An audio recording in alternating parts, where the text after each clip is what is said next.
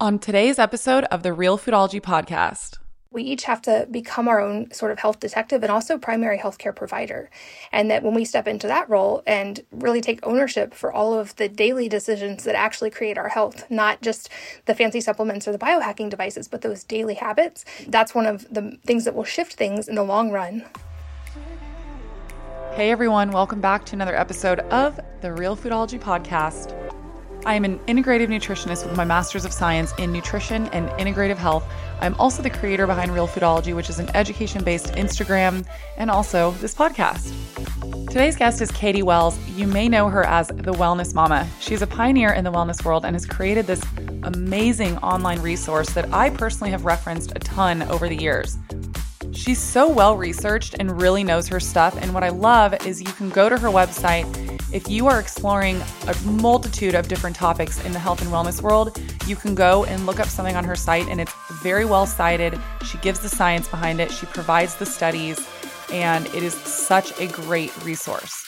I really enjoyed this conversation. We talk all about her own health journey. We also dive into trauma healing work, which was a big portion of the conversation. And I actually really didn't expect it to go this way, but I really resonated with her story if you've been a longtime listener of this podcast, you know about the traumatic event that I went through as a kid. And it wasn't only until these last couple of years that I really started unraveling and unpacking all of that trauma. She and I have a, a, similar experience in that we both really went into the physical side of things, cleaning up our diet, focusing on nutrition, of course, and exercise, while completely ignoring this portion of our story that really was a big piece overall. Because I think in general, we really don't talk enough about what a role the mind body connection really plays in our overall health. So, this conversation was really helpful for me. I hope that it resonates with you, even if you don't have a trauma that you have been through. We talk about so many other things like how to navigate everyone's online opinions. We also dive into greenwashing, what it is, and why it's important to make the switch to non toxic products, and so much more. Really enjoyed this episode, and I hope you guys love it.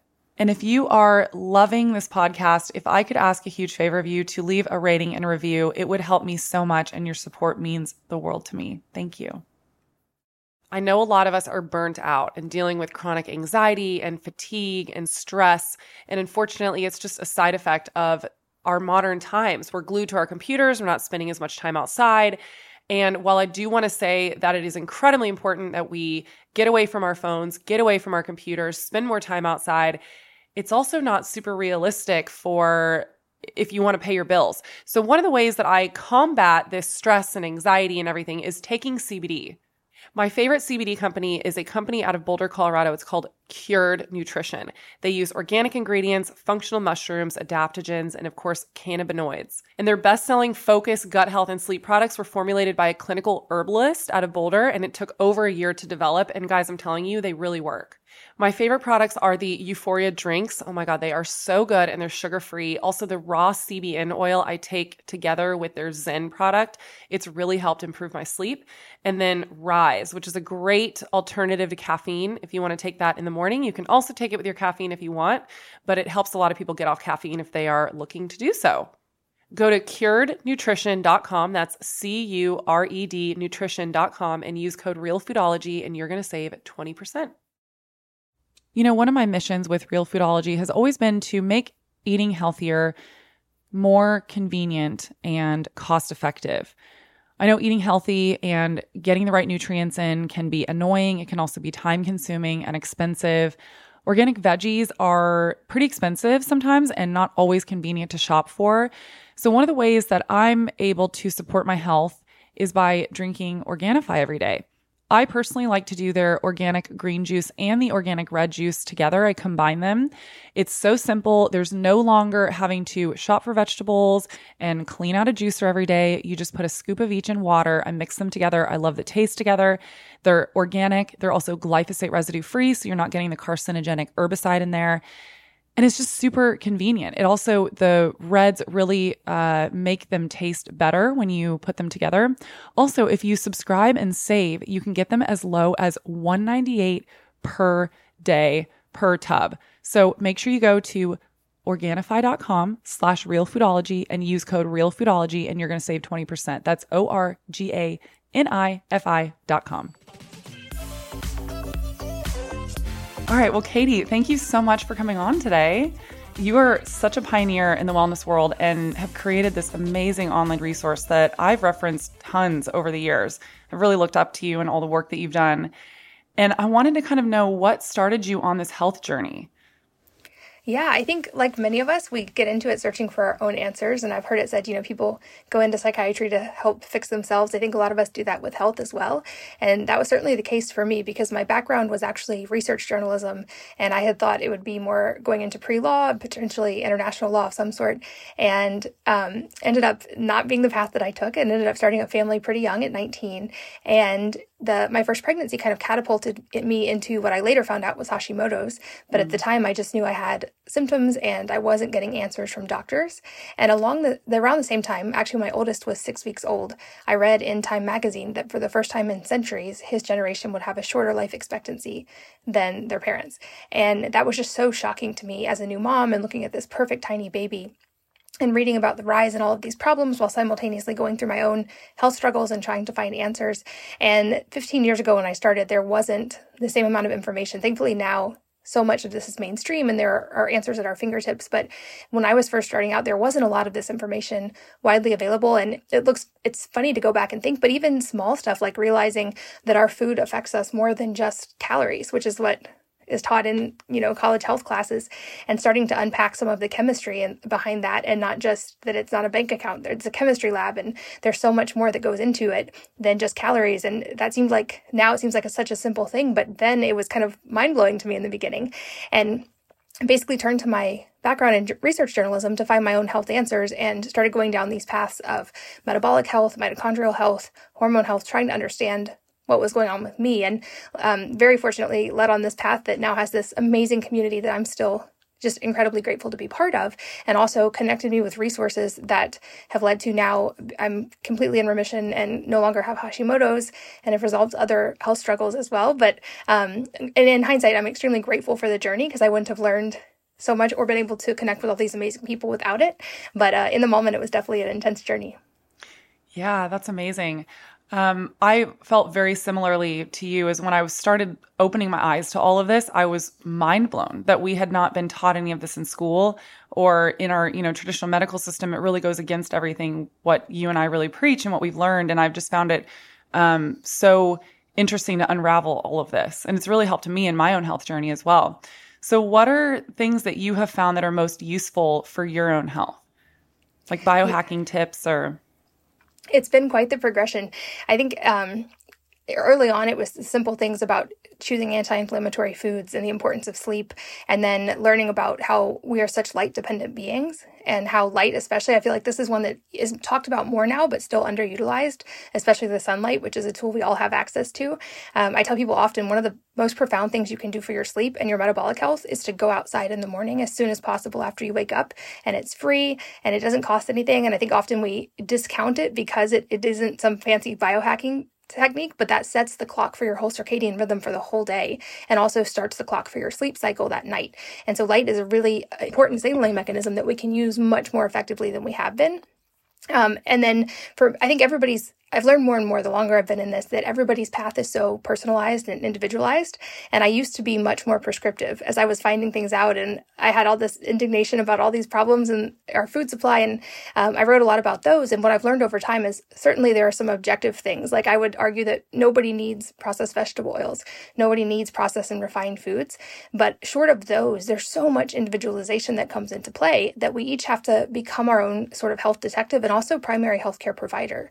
And that that when we step into that role and really take ownership for all of the daily decisions that actually create our health, not just the fancy supplements or the biohacking devices, but those daily habits, um, that's one of the things that will shift things in the long run the most. Um, and then I, so I think it's everyone's experimentation there. I think we can learn from every resource out there from every person, from every conversation, from every method.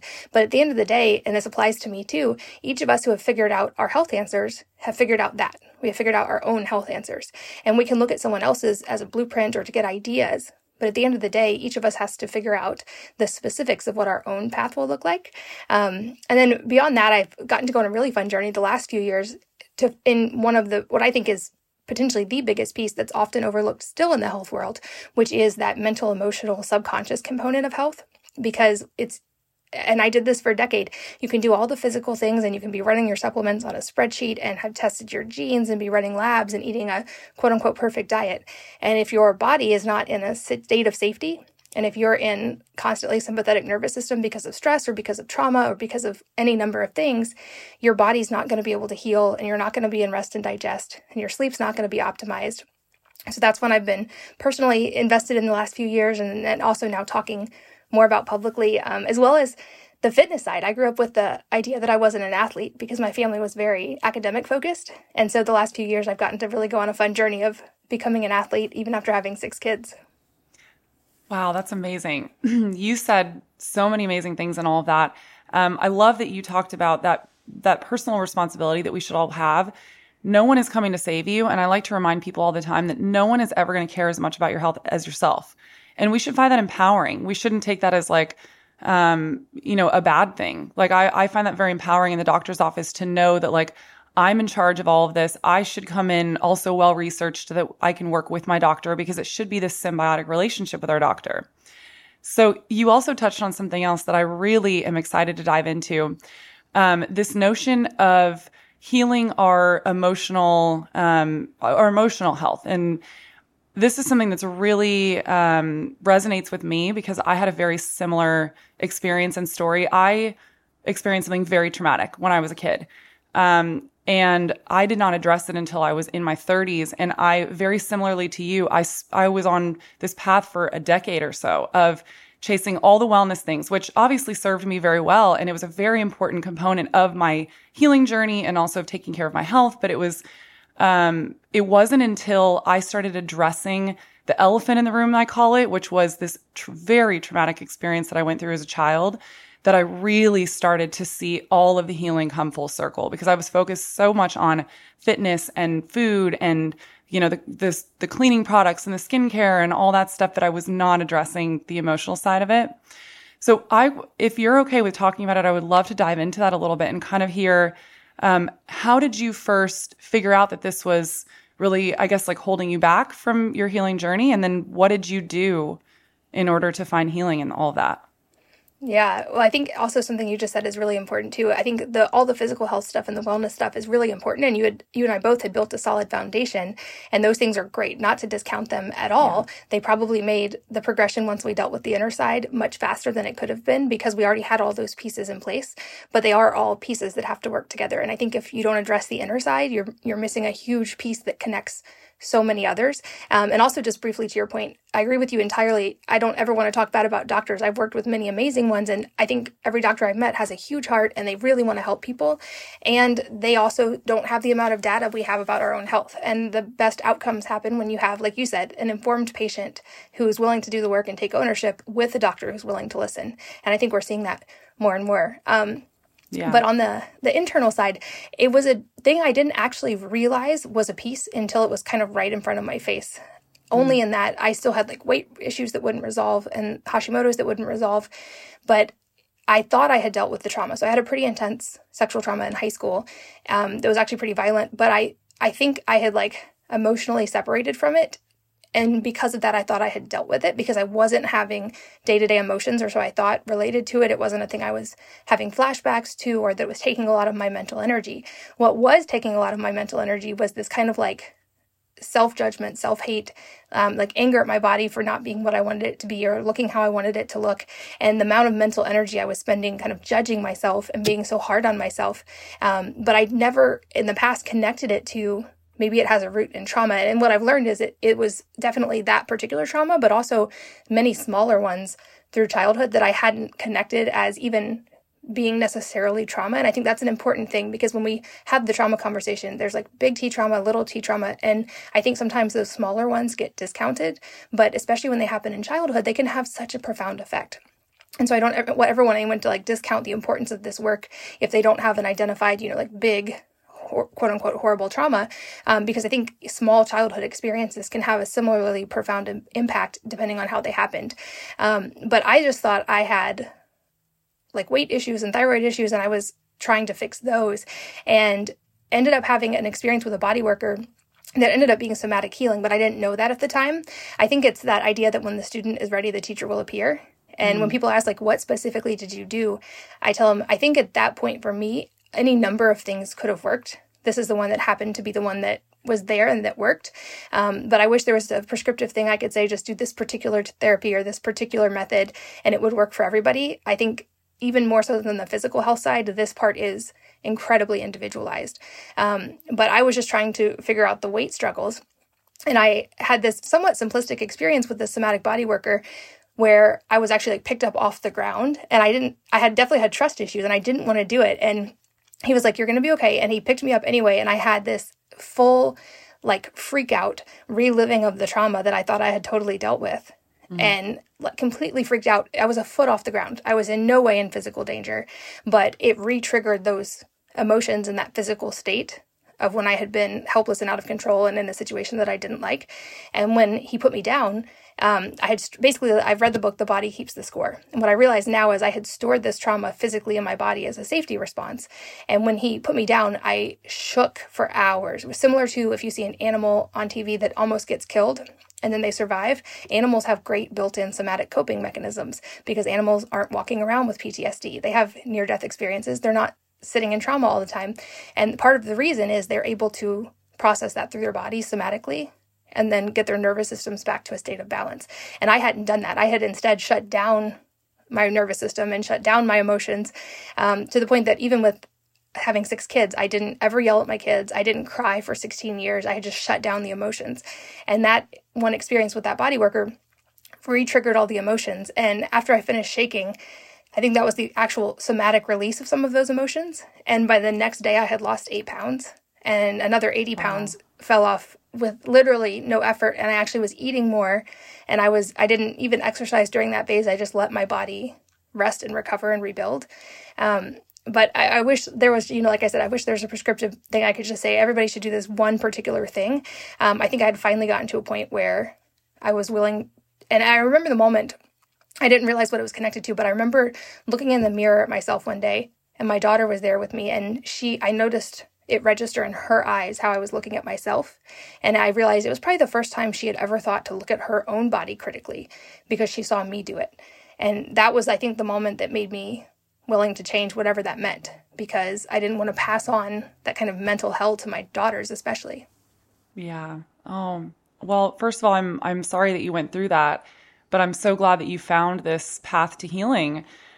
So much of what you just said resonated with me so much. It's wild. So, um, I'm not going to go into the details because I've talked about this a lot on my podcast, but uh, my little sister was hit by a car and killed when I was eight.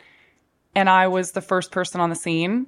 And so, and for me, like, I had not, very similarly to you, I had completely disconnected from that. I realized looking back that I had never, I'd cried a little bit, but I had not really, really released it. So for me, I was carrying this massive amount of grief, almost like a like a backpack or something, just on my chest. Um, and it wasn't until I started diving into all these different modalities of healing and really addressing head on. It was like I had a friend tell me one time. She goes, what I noticed is every time you tell this story to people, you tell it as though it happened to someone else and not to you. And that's how disconnected I was from the story. So what you just said really resonated with me. And I also love too that you said um, that you wish that you could uh, kind of just give everyone a prescription. But I think this, I think what really helps people is hearing others talk about their experiences because then they can kind of start figuring out what resonates with them. Cause I know, like, for me, that's really what helped me is I just started kind of diving into this and getting really curious about all the different modalities. I would read books, I listened to podcasts, um, and just kind of started following kind of what resonated with me and kind of piqued my interest. And I started from there. Also, therapy really helped me a lot. And another thing was um, doing a really mega dose of psilocybin helped me move through all of the emotions of all of that. Um, and I'm very intrigued by this book that you read. The what is it called again? The Body Stores. The Body Keeps the Score. Keeps the Score. But I mean, this is a perfect example. I'm like, wow, this this is now piquing my interest because I've recently been diving more into. I know when you have a really traumatic experience that your body stores it, and I've been looking into different body work that I can do that will similarly to what you do, or that can literally help me release it out of my body. Yeah, I think the body keeps the score is a great starting place, especially if you are aware of trauma. It really helps you at least logically connect how that might be expressing in your body. And then, of course, the journey through it is a whole another process. Um, and I, I think there's a lot of modalities that can come into play there. I think um, for me, having it, it sounds like maybe you as well, having shut down the emotions and never actually been through the experience of the emotions that would have been normal and important to process. Um, one of the things I did that I I it was one of the harder things I did was actually rage therapy because I had not mm-hmm. experienced emotion in that time period. And I had a therapist who was like, You need to pitch a temper tantrum. And I was like, uh, No, absolutely not. And she kept pushing on it and she was like, I want you to scream. And I was like, Rah. Like it, it wouldn't work. And when all the emotions finally broke open, I was able to cry and yell and process those feelings that I had probably been avoiding since that particular moment. And I think there's many modalities to your point as well that can come into play with this.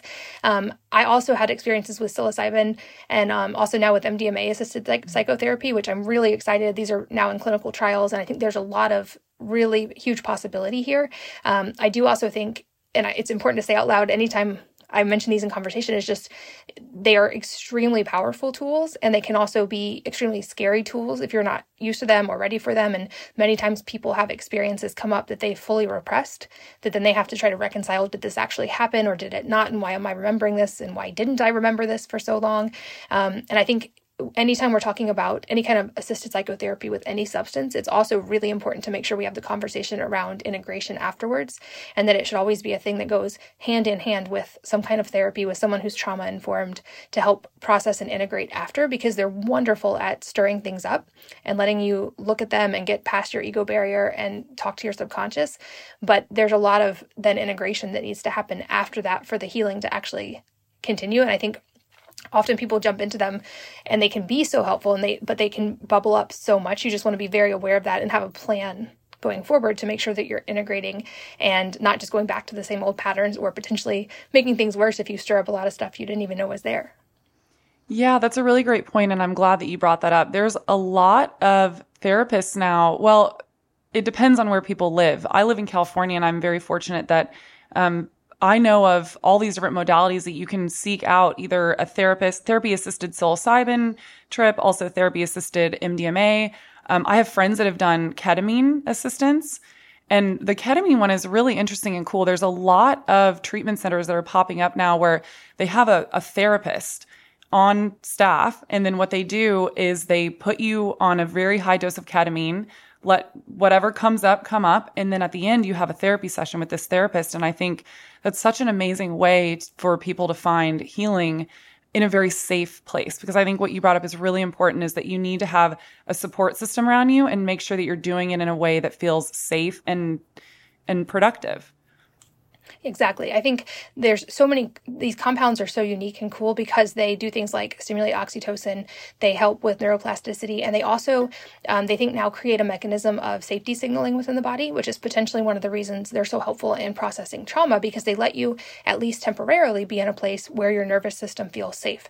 And if you can use that time to go back and work through particular memories or particular things that you know are a problem, or often the things that it will show you that you maybe didn't know were a problem, it can be really helpful, but you want to have a plan for being able to stay in that state of safety afterward and to repattern that in a good way. Yeah. I will also say, too, talk therapy has really helped me.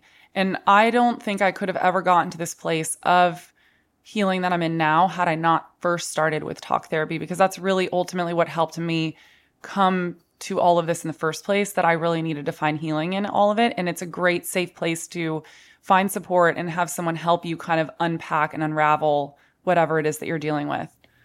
Absolutely. Yeah. And I would say also to add on, if this is something in any kind of trauma recovery or therapy, I would also encourage people to add in a daily practice of meditation and gratitude because also as you're repatterning your subconscious uh, so many of us are sending negative vibes to our subconscious all the time and our questions and inner dialogue can be very negative. And i found both of those are very helpful for repatterning your inner talk toward the positive and also just becoming aware of the inner questions we ask ourselves. Like in i remember looking back i was in that place of going why can't i lose weight? Why is this so hard? And the questions we give our subconscious it will answer so i was getting constant affirmation back of oh well it's because you have thyroid disease or it's because you've had six kids or it's because of all this because that's the question I was asking. And when I learned to have a more positive relationship with my inner dialogue, that also really helped repattern. Yeah. Ooh, that's really helpful for people as well. Is there anything else that we haven't mentioned that you think um, for someone listening, maybe that's on the very beginning stages of this journey, maybe things that they could explore, look into, books or, you know, anything they could read? I think there's so many now, and this is becoming thankfully like much more widespread as well. Like 15 years ago, there weren't the resources for a lot of this. I would say start with um, the body keeps the score is a great one. Also, uh, I believe Joe Dispenza's How to Change Your Mind mm-hmm. is great for the inner dialogue side. Um, I also personally found the book Letting Go by David Hawkins really helpful because um, it kind of walks you through the logical progression of acceptance and letting go of things. And often our turmoil is self created. At least this has been very true for me. And what we resist, resist. And I was putting so much of my mental energy toward the thing I was actually trying to avoid. Um, uh, you know, I've heard it said that anxiety is basically like painting the picture you don't want to happen but so much it's easy to do that as humans. Um, so those were great starting points for me but i think also it's creating time and space to take time away. I know people like me and probably like you as well being very research driven and focused it's it's easy to want to like find more information and find more things and read more things and do more things. And often the quiet can be our best teacher. And so especially if at least for me, this was very true. If you're running away from a trauma, busyness is a great tool to keep running away.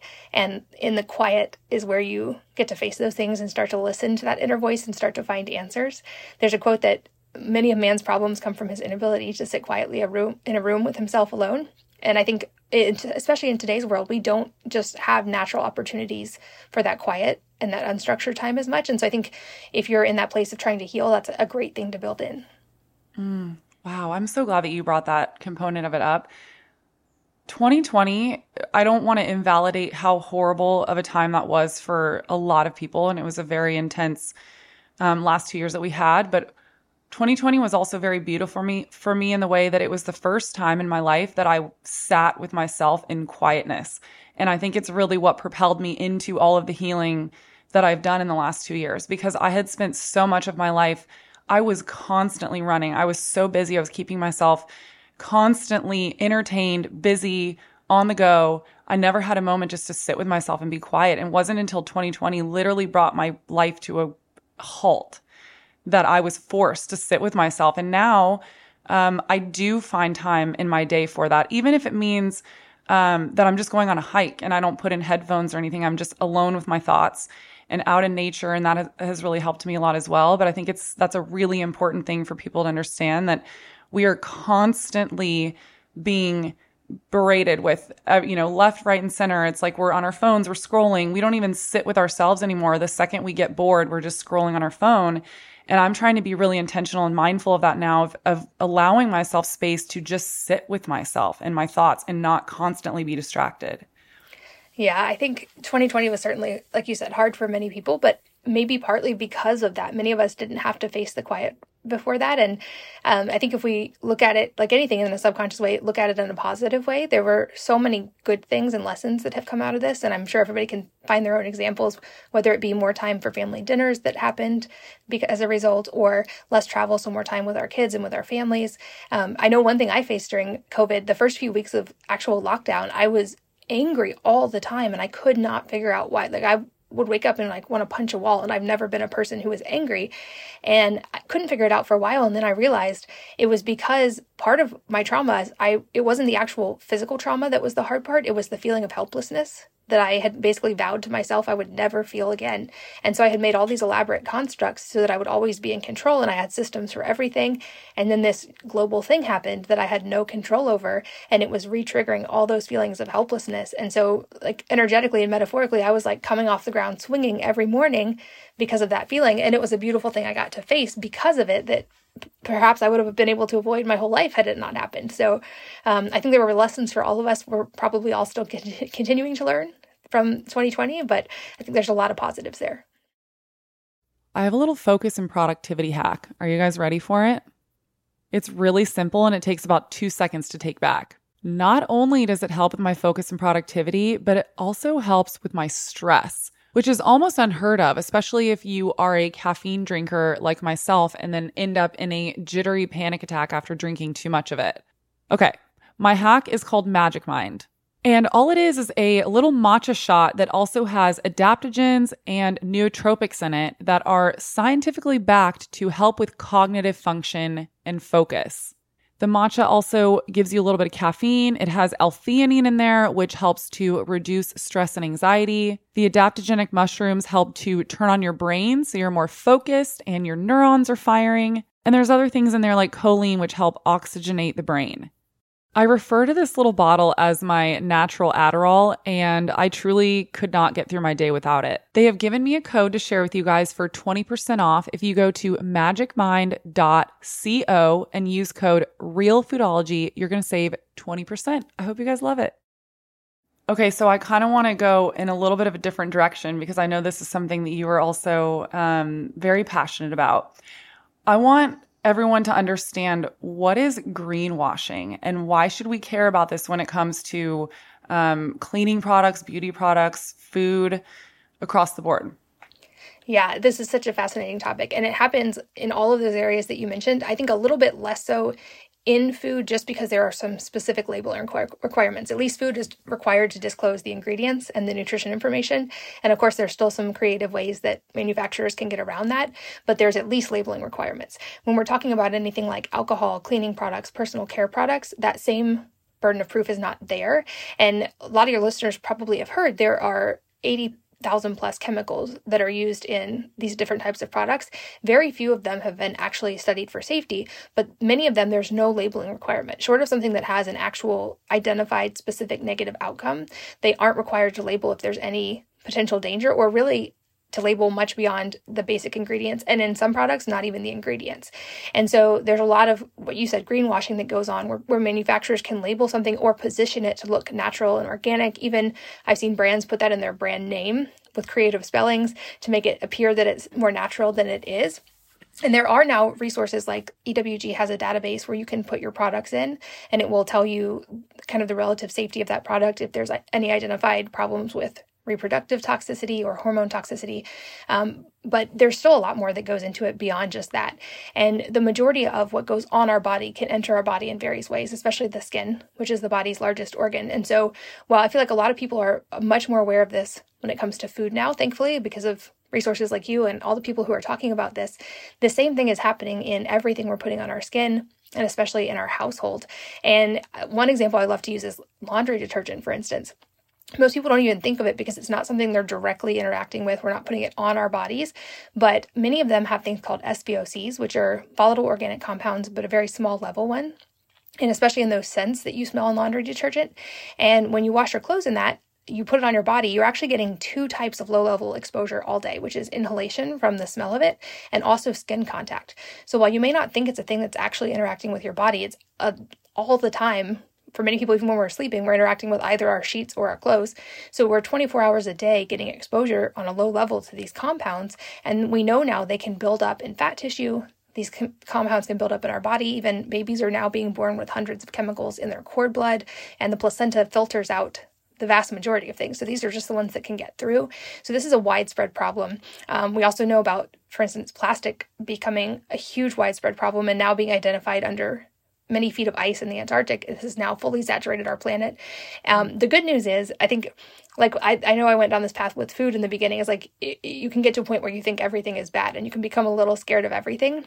And the good news is, especially when it comes to our exposure in environmental areas like personal care and cleaning, you can very much 80 20 this.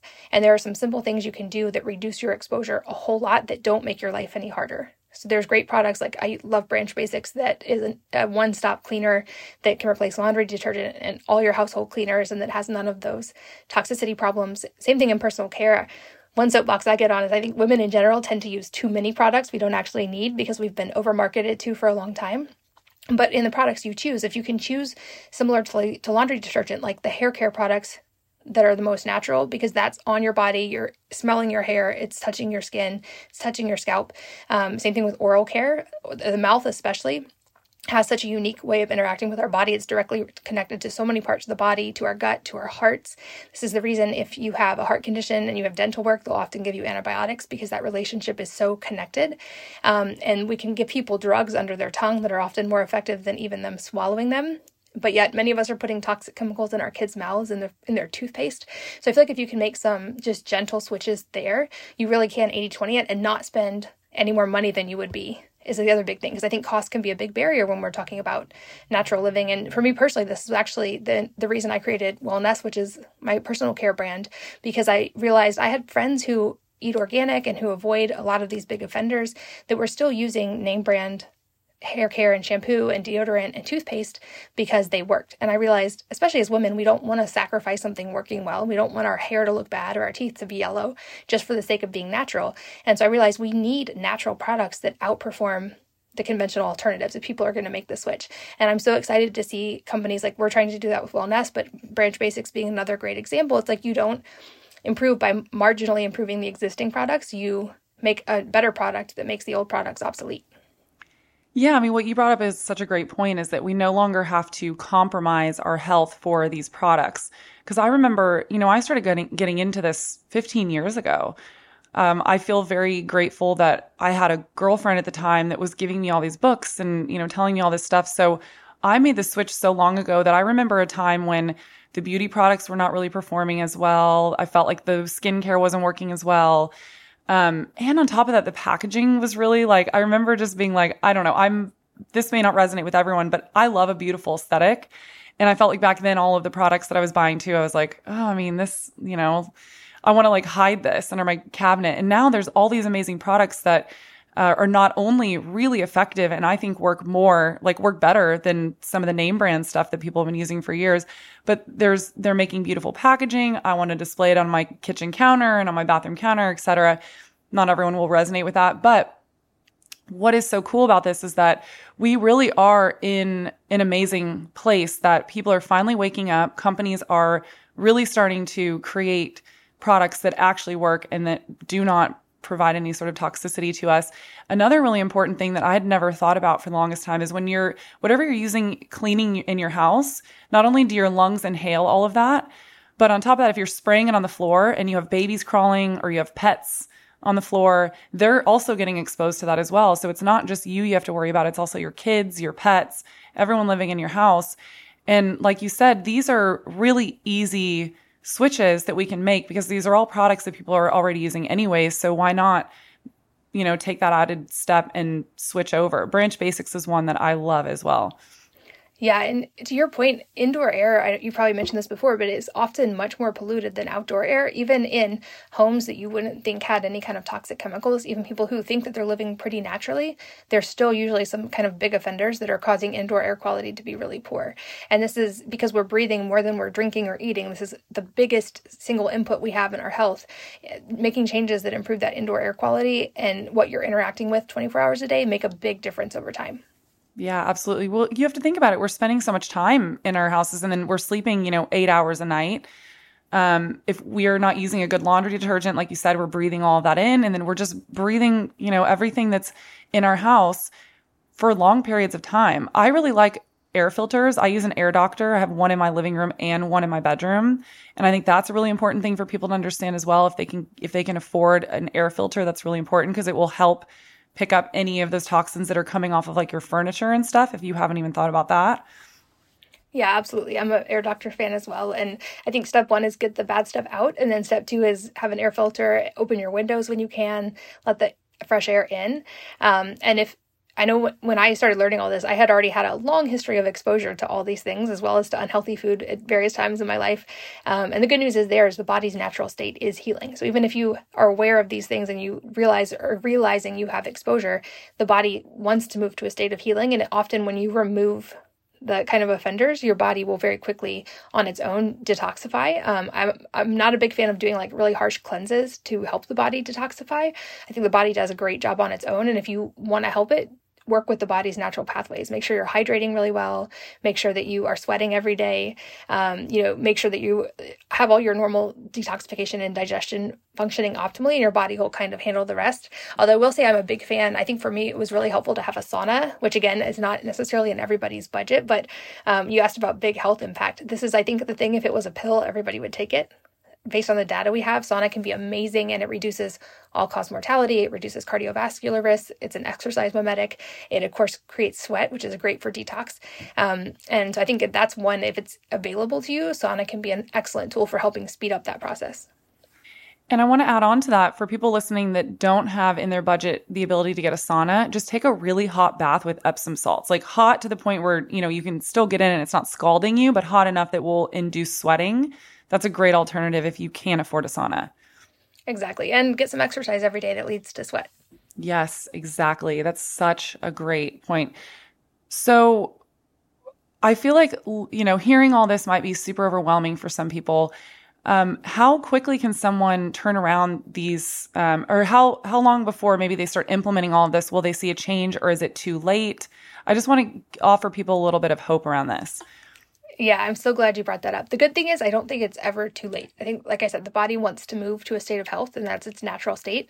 And I've seen people make these changes overnight when they realize, especially if they had an acute health issue. But I think for most people, a more manageable way is just as you start running out of things, just replace them with natural ones and just be conscious of trying to increase your natural detoxification based activities like sweating, like hydration, like better sleep. Um, but I think the cool part of this is it's really dramatic. Just like when you switch to real food, you may within a couple of days start noticing a big difference. The same thing is true with environmental exposure to these low level toxins. It might take a little longer depending depending on how long they've been in your system. But usually within a couple of weeks, people start to at least feel changes and see changes in their skin or just start to notice little things happening, which is also to me very motivating. When you actually start seeing changes, you're more willing to keep sticking with it. Yeah. Yeah, it's great. So, outside of the really big ones that are really obvious in the ways these cleaning products, et cetera, could be affecting our health, I love to point out some of the things that people may not even realize that they can attribute to these. What are some things like some health issues that people may not right away make the connection to using these toxic products that could be causing these issues? Yeah, great question. And so there's a reason some of these issues we see more in women than men. And one of the reasons is women tend to use and be exposed to more of these products than men do. Um, ones that people I don't feel like often connect. Things like hair loss can be a big one, or any kind of skin irritation. And I feel like those are pretty easy to connect because it's often a skin exposure. One that people often don't realize is hormonal issues and or difficulty losing weight, or especially weight gain around the midsection, because the body is uh, always trying to protect itself. And when we're having exposure to these things, the body is going to try to keep them from harming the really important parts of our body, like our organs.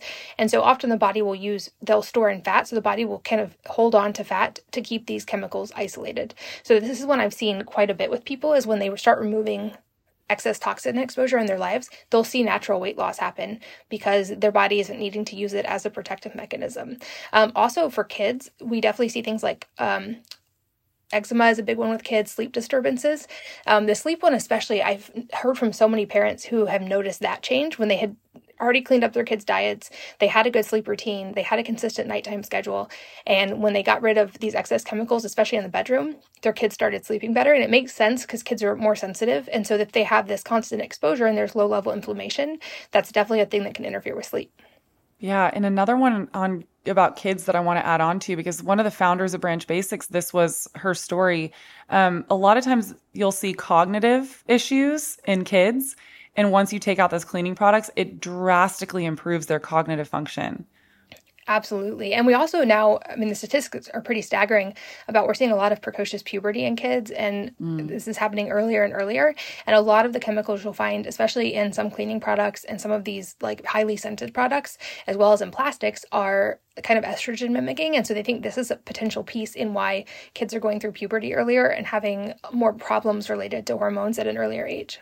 Yeah. Oh, God, it's so heartbreaking this is why it's so important to have these conversations, you know, and again, like I like to remind people that um, it may seem overwhelming and super daunting when you're first learning all of this, but take like one issue a month that you're going to tackle and tackle it really well and then go on to the next. Because i find that if you try to make all these changes overnight it can be really overwhelming and stressful. And the last thing we want to do is cause more stress because that's also going to have an effect on your health. So just know that you're doing the best you can and you've done the best that you can with the information that you've had you know up until now. And then once we know better we do better and we can make those changes slowly over time. Exactly. And to loop back to the point of, you know, that positive interaction in our internal dialogue is this is the more we learn it's a beautiful opportunity to continue like you said to do better and to move toward more positive results and also to still honor and be grateful for the experiences we have had. Like sounds like both you and i had experiences that we wouldn't have necessarily chosen but that have been great teachers in our lives. And so whether it's just stuff like this as we learn about health or deeper stuff about ourselves it's important to keep that focus of the positive within all of it and the lesson within all of it. Yeah absolutely so I want to ask you um, one more question about. So obviously, you motherhood is a big part of your life, and I have found. So I'm not a mom yet. I hope to be one day. I have found that when I talk about certain things that have anything to do with motherhood, um, I get a ton of backlash online, and it feels as though. And I've heard I have a lot of friends that are moms, and it feels as though um, there's a lot of shaming that's involved online when you talk about anything about motherhood where how do you handle the backlash because i'm i'm assuming that you get it and how can we maybe get to a place where we can start lifting up women instead of you know feeling like everyone's just shaming each other for each other's choices Oh, such an important topic. And you're right. I think it extends beyond even just moms. We see it more with women, typically, at least online, than with guys. Um, and it's i feel like it's gotten intense especially after the last couple of years even more so and the sad part of this is when we all step back we're all coming as moms from a place of love for our kids and i think the reason the emotions can get so heightened is because there's also some fear maybe attached to that that what if we're doing it wrong or what if and so we feel the need to like hold on tight to the things we believe because we want to make sure we're doing the best for our kids. But at the end of the day, we're all coming from a place of love. And that hopefully is true for all of us, mom or not, anybody existing with another human. Hopefully, we're coming from a place of love.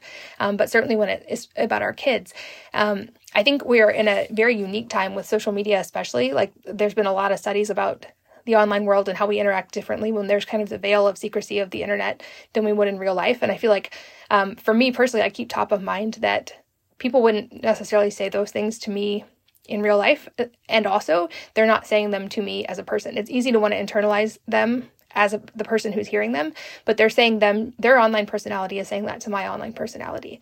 And so I've had to kind of develop some mental boundaries for myself over the years, things like what other people think of me is none of my business, and also just keeping a focus on the mission. And I think if our mission is strong, like of course there will be naysayers or so many quotes along the lines of like if you don't want to offend anyone cool don't ever do anything um, especially in today's world everything we do will offend someone but making sure that I'm coming from a, a, place of mission and, and love and wanting to actually serve these moms. And then also trying to remind them that as women and moms, we have probably 93.5% of things in common. And it's ironically that small percentage that we disagree on that we spend the most time talking about. But like we talked earlier, what you give your attention to is what grows. And what you resist is what resists back. And so if we're only focusing on the negative in those relationships, we're, we're missing an opportunity for growth. And if COVID has taught us one thing, it's also that social connection and interaction is so important. In fact, I've said before, I think this is actually the core thing in blue zones that helps with longevity. It's not the diet, it's not the whether they drink half a glass of wine a night or not, or if they're eating fish or beans or whatever. It's that they have really strong social connections and relationships and they prioritize them. And I think maybe the last couple of years of that being taken away for a lot of people, hopefully has made us realize how important it is. Um, but I think if we can keep the focus there, it, it, lets us come at those interactions from a more positive place. And then personally, I also just, when the online comments get really, really hurtful, I just remind myself that hurt people hurt people. And I've also been a hurt person in the past. And I've also acted in anger in the past and I can understand those reactions. And so I try to just recenter that and come to a place of love. Because um, I know in those moments I needed gentleness and love, not anger back. And maybe the person who's having that experience can't at the moment give love, but maybe they can receive it. Um, but I, it is it's a very important conversation, I think. And then I think also as moms, we have a beautiful and unique opportunity to at least model for our kids what healthy relationships look like and what healthy interactions and boundaries. And hopefully, over time, by doing that, we can start to kind of blaze that trail because it is new in the online world. And our kids are going to be the first who grew up their entire lives with the internet being so much a part of our lives. And so I think it's it's new territory that we're all getting to learn to navigate together and and also that doesn't take away from how hurtful some of those comments can be sometimes. Yeah, absolutely. Wow, I love I love the way that you just put all of that. I have found um, that to be very true in my experience as well. And also, I have to remind myself that, you know, oftentimes these people that are lashing out, like you said, they're hurting. And it's almost always a reflection of how they're feeling inside and not, it, it really, I've realized it really has nothing to do with me, you know, like 99% of the time. Um, and also, I think too, it's good to remind people that um, by someone sharing their truth or something that they've found, if it contradicts what you know to be true or that you do or have done in the past, it doesn't mean that they are shaming you or saying that something's wrong with you. I like to say this all the time. I said it earlier in the podcast. It's, you know, we do the best that we can with the knowledge that we have until we learn more and then we do better. We don't look in the past, shame ourselves for decisions and things that we've done beforehand. We just have to recognize and have peace with that we were doing the best that we could then and then as we learn more, we do better. And it's really simple as that. Exactly. Yeah, and you're right. It's often has nothing to do with us, and I do. But I do believe also there are a chance. Those are those interactions are a chance to show love, and also there comes a point where those also are a chance to have a boundary. But yeah. I think often like kindness and love can diffuse a whole lot of that. Absolutely, I love that. So I love to ask all my guests this question before we go. What are your health non negotiables? These are things, no matter how busy and crazy your day is, you do these for your health and you prioritize them because you know that they are they're important to your daily routine. Yeah, um, I would say hydration is a big one. I'm not perfect on it every day, but the real ones that I think make the biggest difference are time with people that you love. I think the that social impact is very underestimated in today's world. So time with my kids is a big one every single day for me. The morning sunlight I can't overstate how much of a difference that can make in your hormones over time if you do it consistently. Um, and beyond that, I actually don't do anything every day. That's actually one of my other health non-negotiables is adaptability. And so I don't take any supplement every single day. I don't eat any particular food every single day. I don't even eat food every single day. Sometimes I fast. Um, I think it's helpful to our bodies to be adaptable. And often, if we get too consistent, the body will adapt to that consistency and then have more trouble if any of those pieces change. And so, um, I'm very aware of trying to make sure my body stays continually more adaptable. And so, beyond those kind of basic, extremely core things, I don't do anything every single day.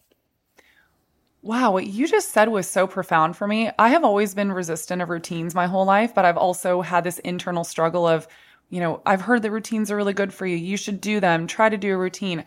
It does not come naturally and it never has felt good for me to do routines and I feel I feel like you just gave me permission to just lean into that. Absolutely. Like I'm a big fan of take the weekend off supplements or, you know, take a mental health day off of any of the routines if you need to, because like we said in the beginning, kind of to come full circle, that inner piece is so big. And while all of these tools are great and they we should absolutely use these tools, if we if they become too regimented and become rules, they can often be counterproductive to what we're actually trying to do. Yeah, absolutely. Oh, okay. Well, this has been such an amazing conversation. Where can everyone find you? I'm pretty much Wellness Mama everywhere online. So I have a podcast, the Wellness Mama podcast. WellnessMama.com is the hub for everything. And then on social media, I'm Wellness Mama as well. Yeah. And then also, where can they find your wellness products? So wellnesse.com, that's wellness with an E on the end. And right now we have hair food, um, non toxic hair care, and a lot of oral care products. And we'll soon be releasing deodorant as well. Amazing. Thank you so much for today. Thank you for having me.